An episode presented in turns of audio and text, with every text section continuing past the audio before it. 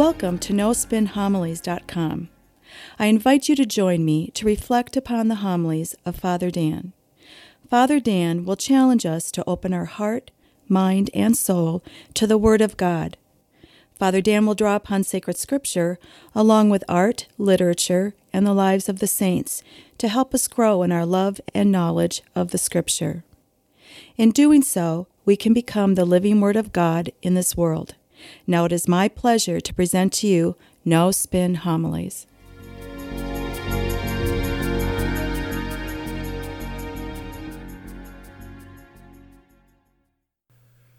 What is heaven like? I'm sure many of us, at some point in time in our life, have asked that question. Maybe after we attended a funeral, maybe after we watched a movie, or just looking up at the sky and the clouds. Now, when we think about heaven, what are the first images that come to our mind? Images of God, angels, saints, maybe our relatives that have gone before us, or maybe just the image of paradise. Well, in today's gospel, Jesus gives us his own image of what heaven looks like for us. He compares it to his Father's house.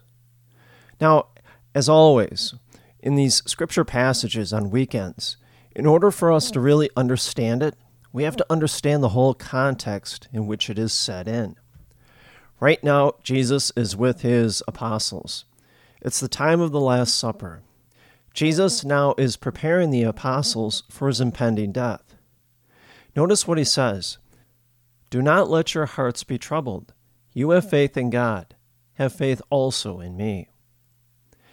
Jesus, he wants to protect the apostles from despair when seeing him dead on the cross.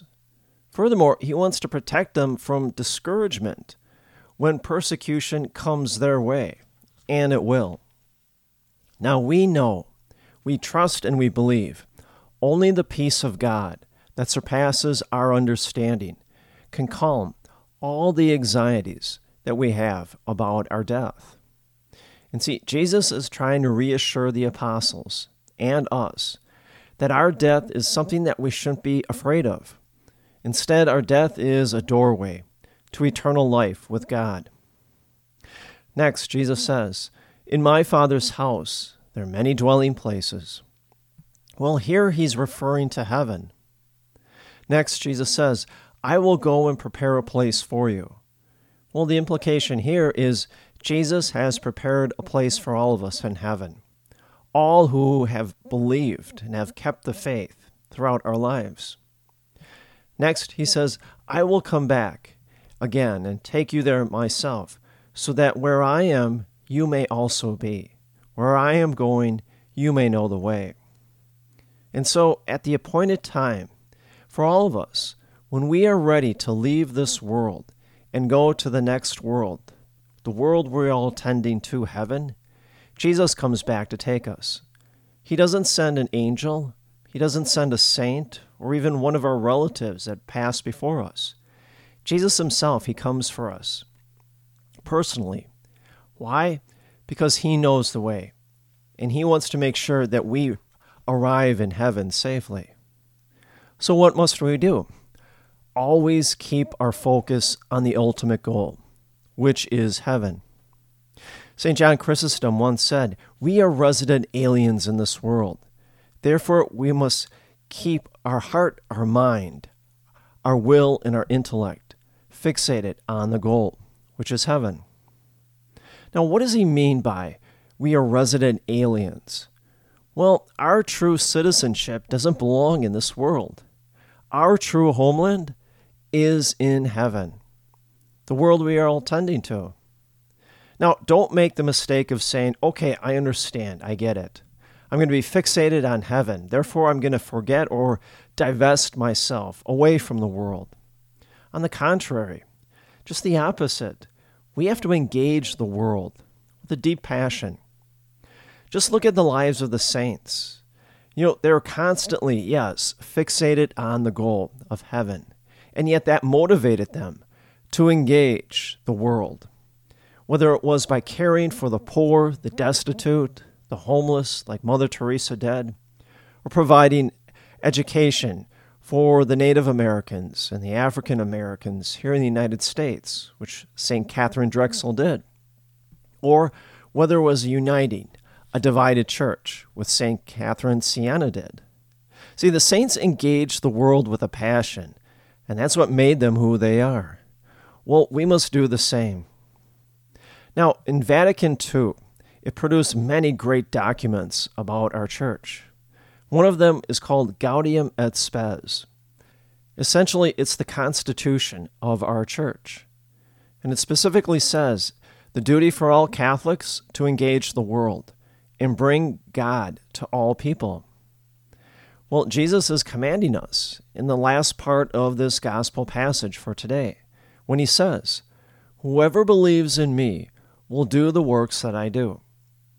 And so, yes, we must engage the world while also keeping our eyes fixated on the goal.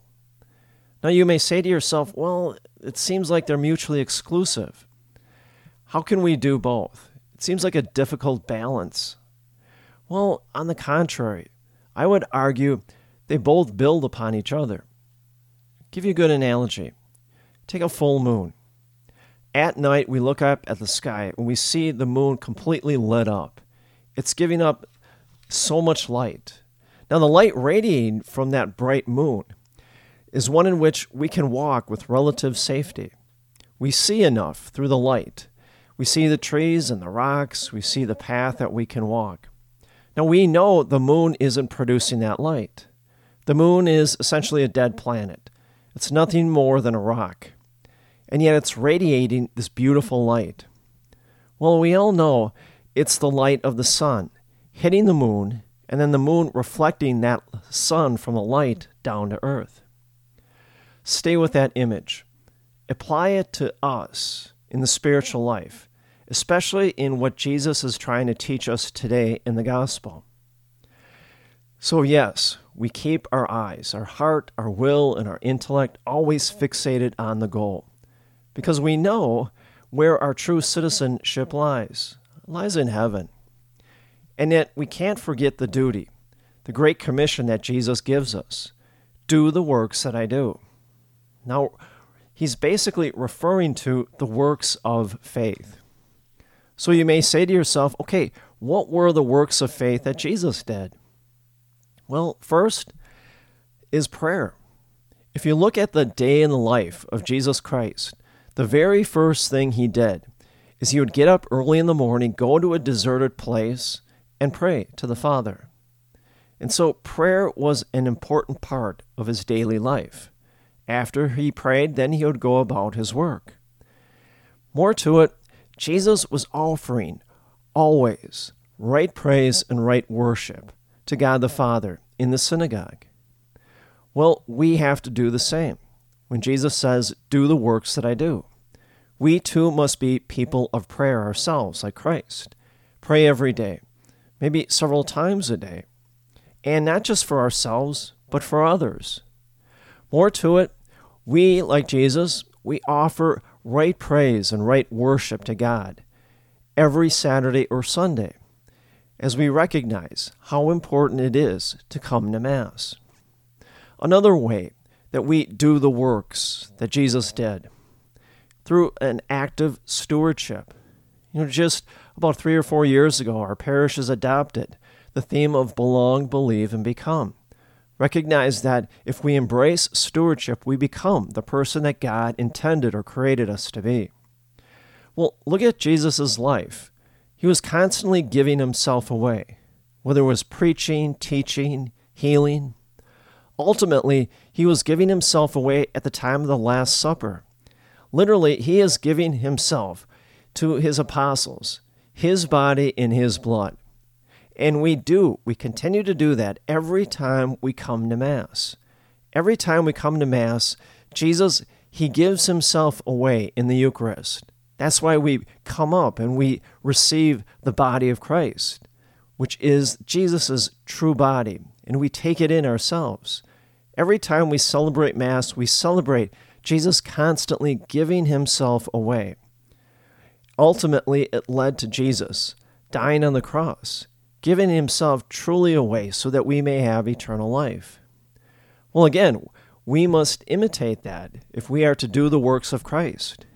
We have to essentially come to Mass and come to prayer every day and give ourselves away back to God. By doing what? Sharing our prayers, our prosperity, our skills and abilities for the benefit of our parishes, so that our parishes grow stronger in faith. And we truly demonstrate that we, just like Jesus, have a generous heart, and we give ourselves back to God. Another way we do the works that Jesus did. We live a virtuous life. Look at the virtues: patience, prudence, charity, forgiveness, kindness. Jesus embodied all those virtues. Therefore, we must live out the virtues ourselves. See, these are just a few ways when we follow Jesus' command, do the works that I do. See, when that happens, then we, in some ways, are like the moon. We radiate the presence of God to others in this world, especially people who feel furthest away from God's presence. More to it, we remind those people that we come into contact with of the goal, which is heaven. Our true citizenship resides in heaven, not in this world. Therefore, we stay fixated on that goal. And yet, at the same time, it motivates us to engage the world and to live out Jesus' command for us, do the works that I do.